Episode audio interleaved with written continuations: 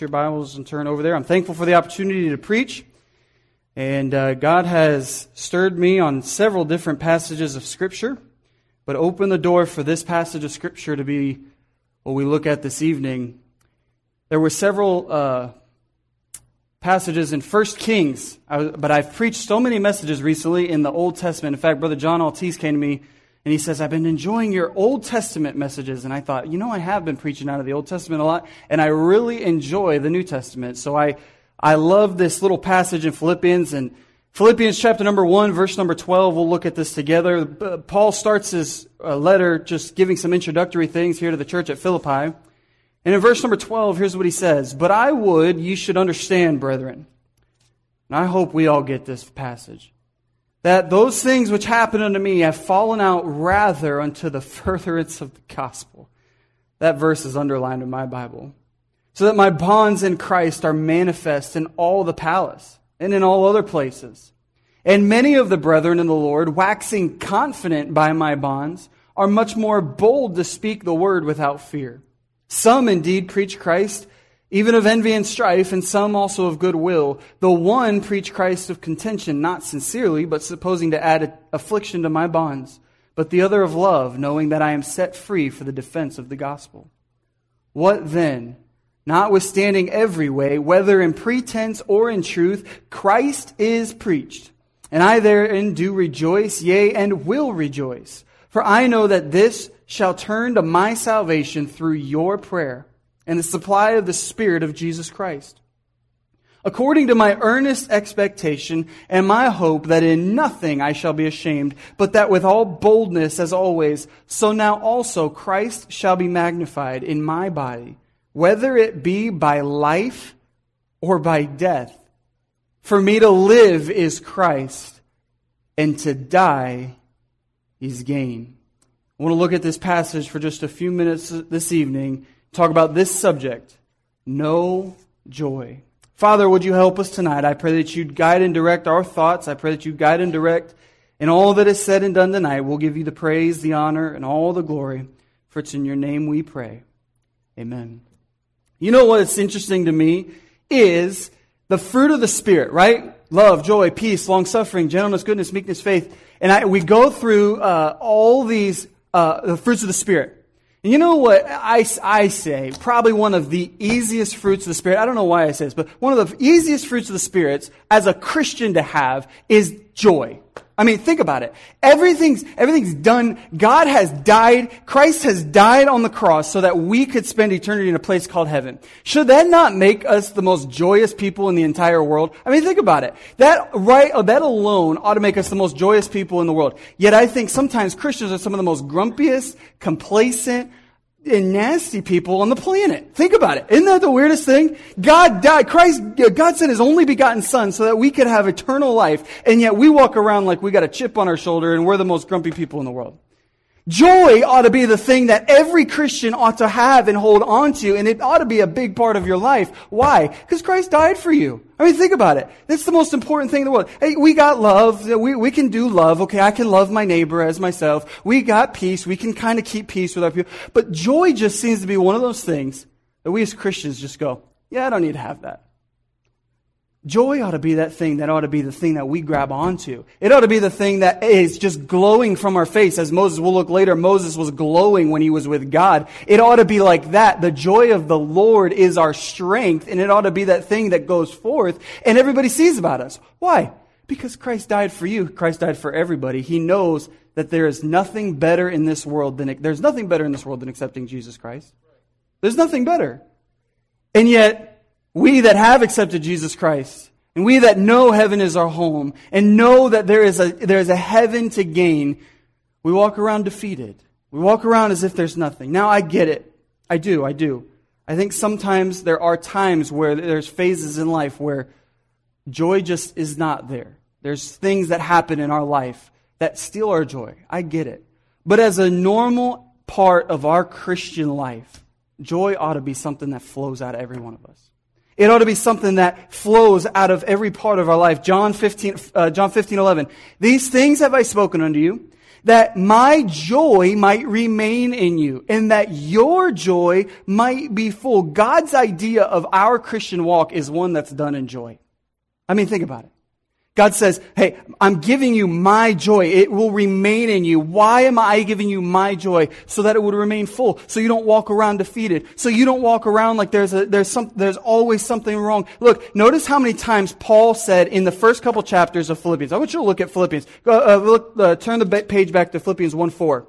He said, always in every prayer of mine for you, always, all making requests. What did he make his request with? Joy Verse number 18 of chapter 1. He goes forth and he says, What then, notwithstanding every way, whether in pretense or in truth, Christ is preached, and I therein do rejoice and will rejoice. He's getting, he's, there's people that are opposing him, and he says, You know what? It's okay. I'm going to rejoice anyways. Verse number two, uh, chapter number 2, verse number 18. For the same cause also do ye joy and rejoice with me. Philippians chapter 3 verse number 1. Finally, my brethren, rejoice in the Lord. Verse, chapter number four, skip over to that page. Four, verse four. Rejoice in the Lord. This is the famous passage. Rejoice in the Lord always.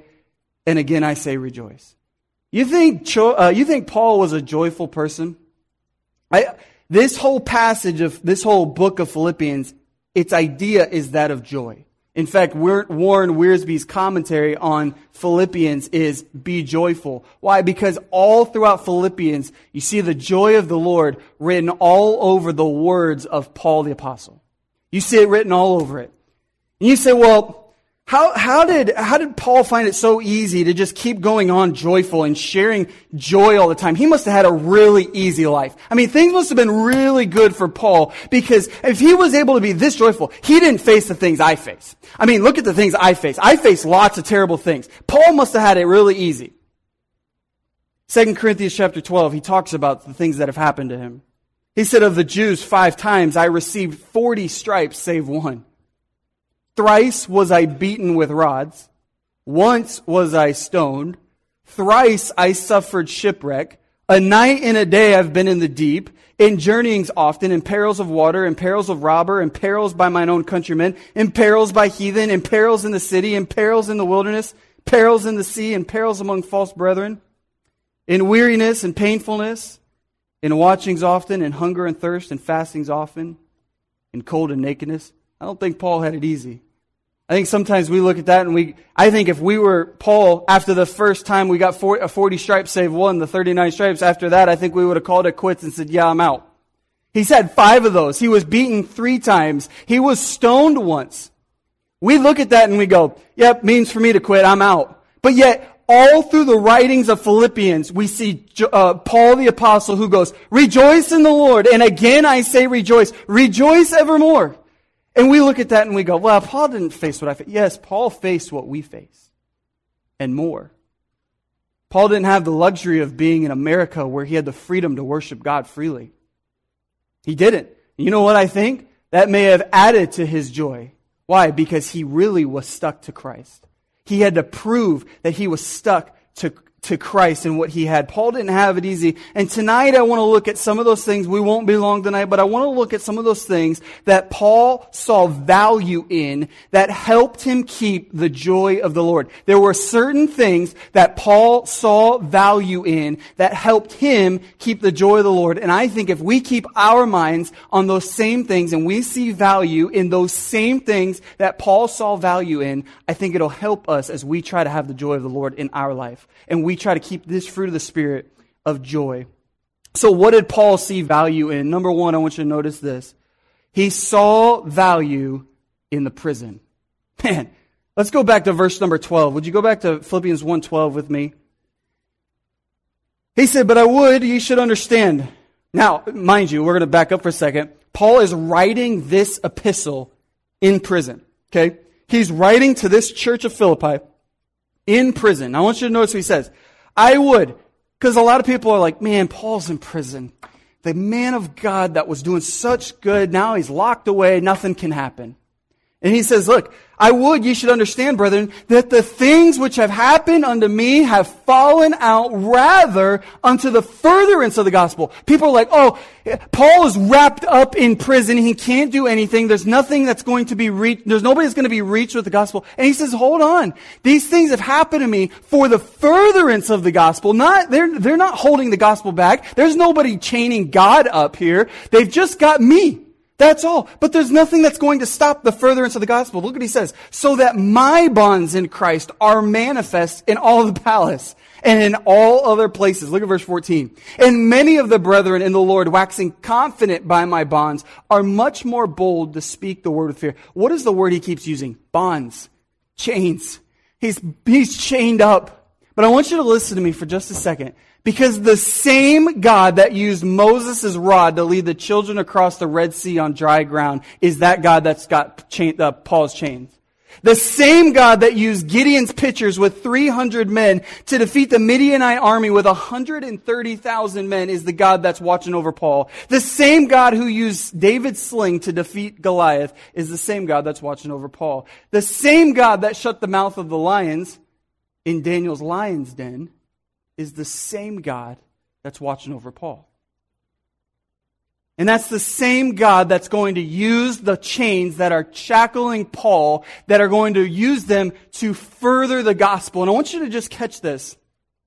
I want you to just notice this spirit here. He said, notice that what he says in verse number 12, brethren, that, th- that the things which have happened to me have fallen out rather unto the furtherance of the gospel. This is how I picture it, right? I'm a very visual person. I see things in, in, in like pictures, right? So I picture Paul being in prison. Now the camera's gonna have to follow me here, so I apologize. But he gets down. I can imagine him. Now in a Roman prison, in these prisons, they're shackled to a, they're shackled to a prison uh, uh, guard all the time, 24 hours a day. So I want you to think about this. Paul, he's got these shackles on, and he's shackled to another Roman prisoner. And we'd go, that's awful. That's terrible. Like, I'd be looking, did you shower today? What's wrong with you? Something is weird in here. Something smells a little weird in here. Did, did you really not clip your toenails? Like, come on, man. And I can just picture Paul over here shackled up with this Roman prisoner, and we look at that and we'd notice all the negatives. We'd be like, they stink, it's really bad in here, the food is awful in here, I'm stuck to a person 24 hours a day, there's no good that's ever gonna come from me being stuck in this prison. God, free me from this prison so I can do the things that you've called me to do, and I'm not gonna be joyous until you do it. That's what we would say.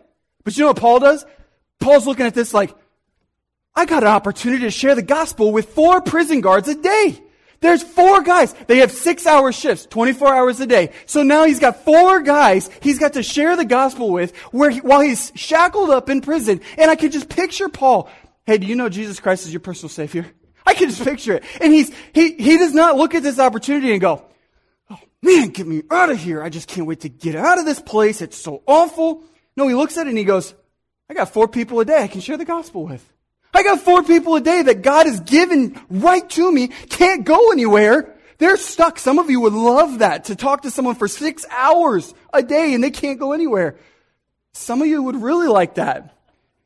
Some of you would rather crawl in a hole and never ever do that.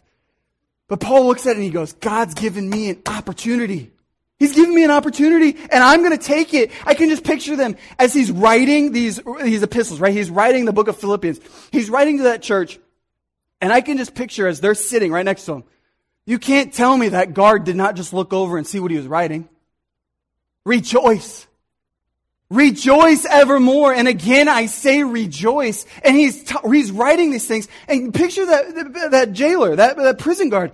He looks, he goes, rejoice. How, how are you going to tell someone to rejoice and you're stuck in a prison?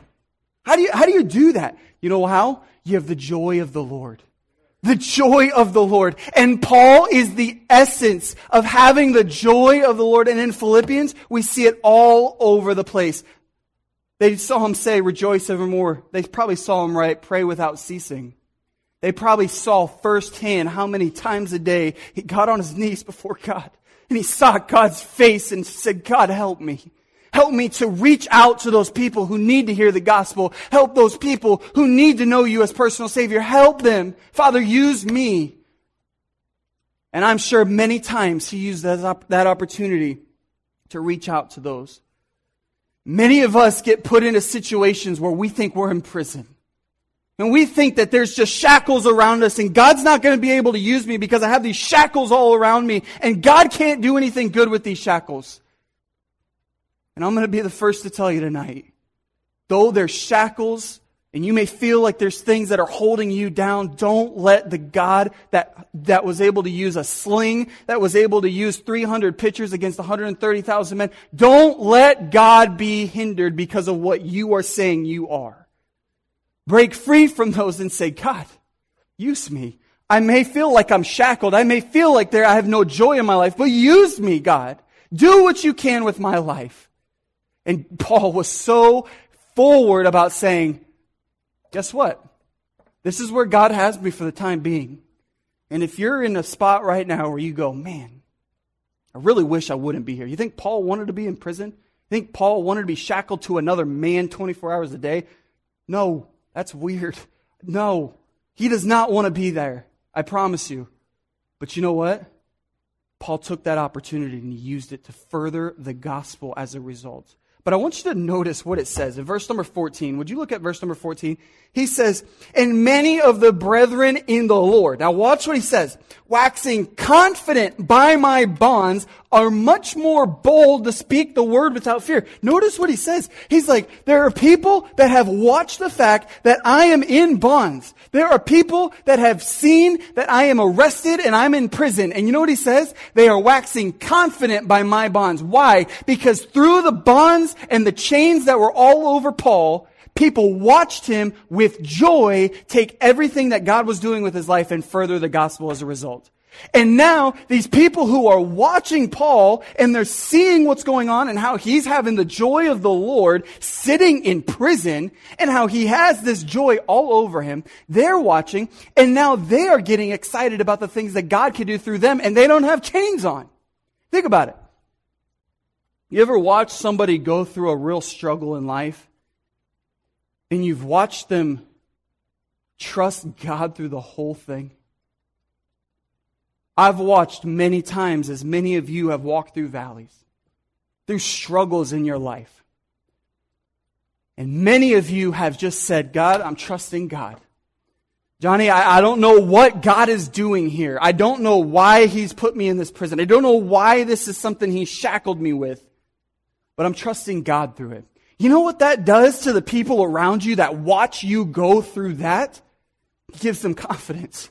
It helps other people look at that and go, they're doing, they're serving God through that. They're serving God and continuing on, even though that's happening in their life. You know what? It's nothing for me to just continue to serve God. I should continue to serve God. I ought to be a joyous Christian. I ought to have the joy of the Lord in my life. If they can have joy going through that, I can have joy right now. And there were people that were having confidence, many of the brethren in the Lord, waxing confident by Paul's bonds.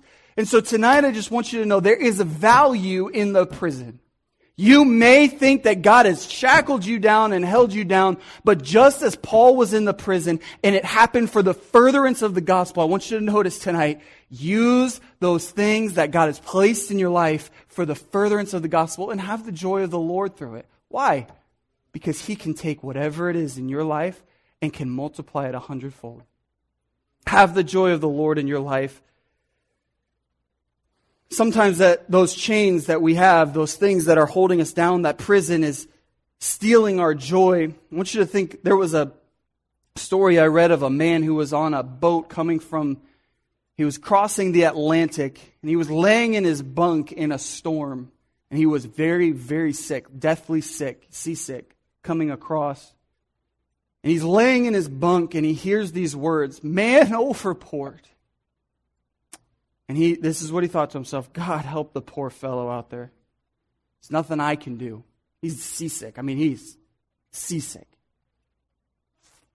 So there's nothing I can do. But then he thought, well, maybe I can put my lantern to this porthole. Maybe that'll do something. And many of us laugh, right? Like that's going to do anything. It wasn't a few seconds later the man was rescued and taken out of the water. And the next day he's recounting the story. Here's what he said He said, I was going down in the darkness for the last time when someone put a light in a porthole. It shone on my hand and the sailor in the lifeboat grabbed my hand and pulled me in. Chains are no excuse for not serving God. Chains are no excuse for not having the joy of the Lord being our strength. So, David being a little shepherd boy, God used him. Moses being just a normal man, God used him. Don't let the chains of life steal your joy. Glorify God through that. Use it to further the gospel. But number two, he didn't just see value in the prisons, he saw value in prayer. Look at verse number 19. I want you to catch this. He says, For I know that this shall turn to my salvation through what? Your prayers and the supply of the Spirit of Jesus Christ. I want you to notice in all of Paul's writings what he says. Ephesians 1:16. Cease not to give thanks for you, making mention of you in my prayers. Philippians 1 4. Always, in every prayer of mine, for you making requests with joy. Colossians 1 3. We give thanks to God and the Father of our Lord Jesus Christ, praying always for you. Colossians 1 9. For this cause we also, since the day we heard of it, do not cease to pray for you. Do you catch a pattern here? I didn't even go through all of them. Paul goes, hey, we're praying. I'm a praying person. I'm going to speak to God. There's things going on in life and I'm going to seek God's face. He sees the importance of prayer. John Bunyan once said, He who runs from God in the morning will scarcely find him the rest of the day. I want you to think about this. Who's the source of our joy as a Christian? The Lord. The Lord is my strength. He is my light right? The Lord is the source of our strength. And if I don't go to God and get that joy of the Lord that I need for the day, the rest of my day is done without that joy that the Lord can give me. Think about it. E.M. Bounds said in his book, Lifting Up Holy Hands, what the church needs today, and I want you to listen to this, it's not more machinery or better machinery not new organizations or, nor, or more novel methods, but men whom the Holy Ghost can use, men of prayer and men mighty in prayer. I firmly believe that men and women who are before God and with Him on a regular basis can't help but have the glow that God only can give. You remember when Moses went up to Mount Sinai? You remember when he went to go get the Ten Commandments? You remember that? Exodus chapter 34 verse 29 recounts that story, but here's what it says. It came to pass when Moses came down from Mount Sinai. So he's up there, he's getting the Ten Commandments, he's talking with God. He's up there, 34 verse 29. And he says, getting the two, uh, from Mount Sinai with the two tables of testimony in Moses' hand. When he came down from the mount, that Moses wist not that the skin of his face shone while he talked with him. And when Aaron and all the children of Israel saw Moses, who had this shine on his face from being with God, behold, the skin of his face shone. They were afraid to come nigh unto him. Listen to me. When we get serious before God and we get our eyes fixed on him and not on this world, he puts a glow on us. There's the joy of the Lord that nobody, no thing, nothing in, in, that we face can take it away from us. We need to get our eyes off the news and our eyes on Jesus Christ. We need to get our eyes off of social media and into God's book, and we need to get serious about prayer. Some of us are wondering why we don't have the joy of the Lord and we haven't spent a minute with God for the last two weeks. Some of us wonder why we don't have the joy of the Lord and our devotional life is the worst it's ever been. Some of us wonder why we don't have the joy of the Lord and yet we have not spent a minute with God. And I'll be honest with you, I'm the first to say my prayer life isn't what it ought to be, but by God's grace I want it to be better. By God's grace, it ought to be better. I need to spend more time in prayer. Why? Because I need to have a joyful countenance. Why? There's people depending on the joy of the Lord through John Boutchia to be reached with the gospel of Jesus Christ. There's people that are out there that are depending on your joy to hear the gospel. Why? Why would I want what you have if you don't have the joy of the Lord? I wouldn't want it. I wouldn't want what some. If an unjoyful person with a grumpy look on his face, came to me and says, This is what you need. I would be like, All right, thank you for being here today. Would you like a bottle of water? And I would send him on his way. But if someone came to me with a glow on their face and said, Let me tell you about the greatest thing that can happen in the life of, Uh, in your life. And they came to me and they said, This changed my life. Let me tell you what God's done in my life, how He's changed me. I got the joy of the Lord. There's something new in my life. If someone came to me like that, I'd go, Whoa, there's something I need to take a look at. There's something going on in this person's life that's changed them. They're a new creature. Old things are passed away. Behold, all things have become new. What's that become new? I have the joy of the Lord. It's my strength as I move forward, as I see value because I've been with God. So see value in prayer because we see value in the prison. And every one of us ought to see value in that. But every one of us ought to see value in prayer and how important it is. But I want you to catch verse number 20 and we'll end it here. Verse number 20 says, according to my earnest expectation and my hope that in nothing I shall be ashamed, but that with all boldness as always, so now Christ, also Christ shall be magnified in my body, whether it be by life or by death. For me to live is Christ and to die is gain. Paul says that he hopes his, his hope is that he would be bold in his ministry. Number three, see value in your ministry. See value in the prison, because look, every single one of us are going to go through things. Some of us are going through things where we just don't want to have the joy of the Lord because there's shackles on us. Some of us aren't having the joy of the Lord because we don't see the value in prayer. Some of us don't have the joy of the Lord because we don't see the value in the ministry that God has given to us. You know what he said? He said, I, that according to my earnest expectation and my hope that in nothing I shall be ashamed. What is it that God gave to Paul? At that moment, it was to be, cha- uh, it was to be ch- uh, chained and shackled to another prison man, prison guard. That, that was what God given to him at that point. And you know what he says? God, give me boldness to do what you've given me to do.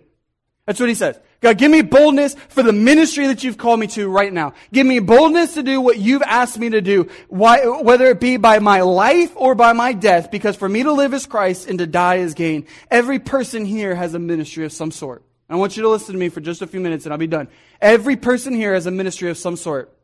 Whether you do the sound uh, in the back for our church services, or you live stream, or you work in the nursery, or you work in our children's ministry, or our youth ministry, or you help in the kitchen, or you're a greeter, or you, you whatever it is that you do, you, you clean and you vacuum the, the, the, uh, the auditorium or the fellowship hall or whatever it is, there is a ministry that God has given to you. Now I want you to listen. See value in the ministry that God has given to you. Why? I'll tell you why. Just this past week, uh, a couple weeks ago, I was able to see a young person accept Jesus Christ as personal Savior as a result of working the ministry that God has given to me. Now, you may say, well, Johnny, I work in the nursery. Little Micah's not going to talk to me and accept Jesus Christ as his personal Savior. You know what? There may be a struggling mother comes walking through our doors, takes a step in and has two kids and says, I don't know what to do. Hey, we've got a nursery. There's someone with the joy of the Lord on their face. Hey, we got a nursery. Let me take your little one over there. There's a couple kids in here. They'll have a great time. You sit in the service and enjoy what God is doing and maybe get some help. And the little kids come over and they're sitting there with a joyful nursery worker. As they walk in the room, that nursery worker looks and says, I'm so excited you're here. Is there anything I can do to be of help to you? How can I help you? Well, all I need is just my little one to be watched while I can go sit in and hear the service tonight. Great. I can do that. And the young one comes in and that struggling mother comes and sits in the front couple rows and she's listening to what's going on. And she hears how God can change her life. And she hears John 3:16 God loved the whole world that he gave his only begotten son. And that mother all of a sudden comes to a knowledge that she needs to accept Jesus Christ as her personal savior. And all because there was a nursery worker that was able to take her young person and love on them and care for them and be the do the ministry that God has called them to do that mother accepts Jesus Christ as her personal Savior. Do you think that nursery worker made a difference? Yeah. Do you think that nursery worker will receive some reward in heaven as a result of that? I think so. Do you get where I'm going tonight? I think us as Christians ought to have the joy of the Lord written all over our face. Some of you have, have not gotten to be a part of a ministry to where God can bless you and give you that joy of the Lord. I'll be honest with you. Me and my wife, There are some Wednesday nights where I do the ministry that God has called me to do, that youth ministry that we have. And I go home some Wednesday nights and I go, wow, I'm tired. And I sit on the, I shower and I go sit on the couch and I go, what happened tonight? Like, what happened? Then there's those Wednesday nights where I can't get off the phone with enough people because I'm talking about what God has done, how God is blessed in this way, and how this person got saved, and this person's life was changed. And I go home and there's just all this stuff that God is doing in our midst, and I go, thank you, Lord, for what you're doing. And I go, that's the joy of the Lord. The joy of the Lord. Why, how did I get that joy of the Lord? Because there was a value in the ministry that God gave to me. This past Wednesday night, it was so awesome, and Josiah will testify to the fact, this past Wednesday night, it was so awesome. A couple weeks ago, right before the storm, we had, I did a, I preached a message on Moses in the burning bush, and how Moses gave excuses as to why he could not go uh, to Egypt to deliver the children of Israel from Egypt. And he gave four different excuses, and I used those excuses as to why we, as young people, don't share the gospel with our friends at school. That's how, that's how that whole thing worked. And this young person, I, after I was, by the way, after I was finished with that message, I went, that was a flop. Come on. Johnny, you couldn't have done any better with that. And I remember sitting up there packing my stuff up, and a young man comes up. Here's what he says to me. He says, You really helped me tonight He says, I got a friend at school that God has been telling me to share the gospel with him, but I've been giving excuses, and I really have been giving excuses as to why I can't do it. And one of them you even said tonight. I said, okay. He said, tomorrow at school. I mean, he was serious. He said, tomorrow at school, I'm going to go talk to him. He said, you go, buddy. I said, let's pray. So we prayed right there. Lord, help this young man to see the, his need for a Savior. Next week was the hurricane. Uh, we were, weren't here for the storm, and so this past week was our first time back. And he comes running up to me. And Miss Cindy, where's Miss Cindy? He comes running up to Miss. Oh, she's in the nursery. He comes running up to us. He says, "Guess what happened?" I said, "What happened?" He said, "I was on my way to school." He goes, and I was trying to talk to my friend. He goes, but it just didn't work. But that was on my mind.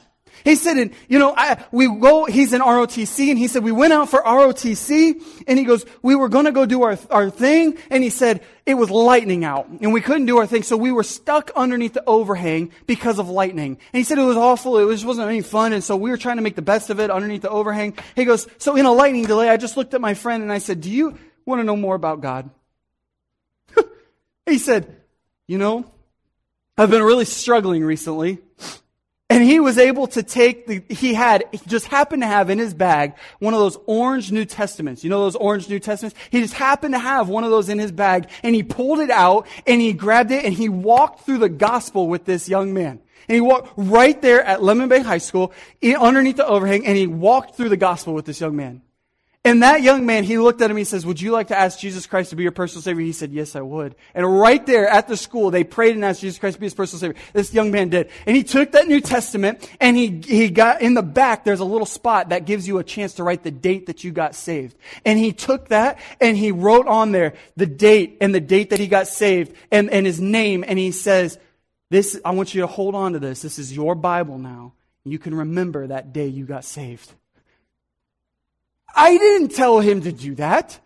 He did that on his own. You know what he did the next week? So this past Wednesday, he tells me that story. You know what he does? He says, Pastor Johnny, is it okay if I get another Bible so I can go share the gospel with one of my friends? I said, yes, you can have another Bible. You know what he did that night? I went home and rejoiced. You know why? Because the ministry that God gave to me, it was a blessing and it gave me the joy of the Lord that night. Some of you haven't had the joy of the Lord because you're not a part of the ministry that God's asking you to be a part of. Some of you haven't seen the joy of the Lord because there's things that God's asking you to do and you're not doing it. You know what ministry that all of us are a part of? Reaching people with the gospel. Every single one of us ought to be sharing the gospel with people around us. And the best thing is when someone prays to receive Christ as Savior and you're a part of that and you can say, I had a part in seeing someone's eternal destiny changed. You know, there's nothing that gives you more joy of the Lord than that. I'm just telling you. There isn't. Couple weeks ago, we had a young, young lady get saved in youth group. A couple weeks before that, two young people got saved. A couple weeks before that, two more adults got saved. Things are happening and we're seeing people saved and it's awesome. And I'm telling you, to be a part of that is so awesome. And Paul says here, listen, you want to know how you can have the joy of the Lord? I, I, I'm in prison, but you know what? I'm going to further the gospel as a result of it. I'm going to have the joy of the Lord even though I'm in prison and even though I'm shackled up. I'm going to be joyful because I can pray and I can see the one who knows everything. And I'm going to be joyful because I see value in the ministry that God has given to me right now.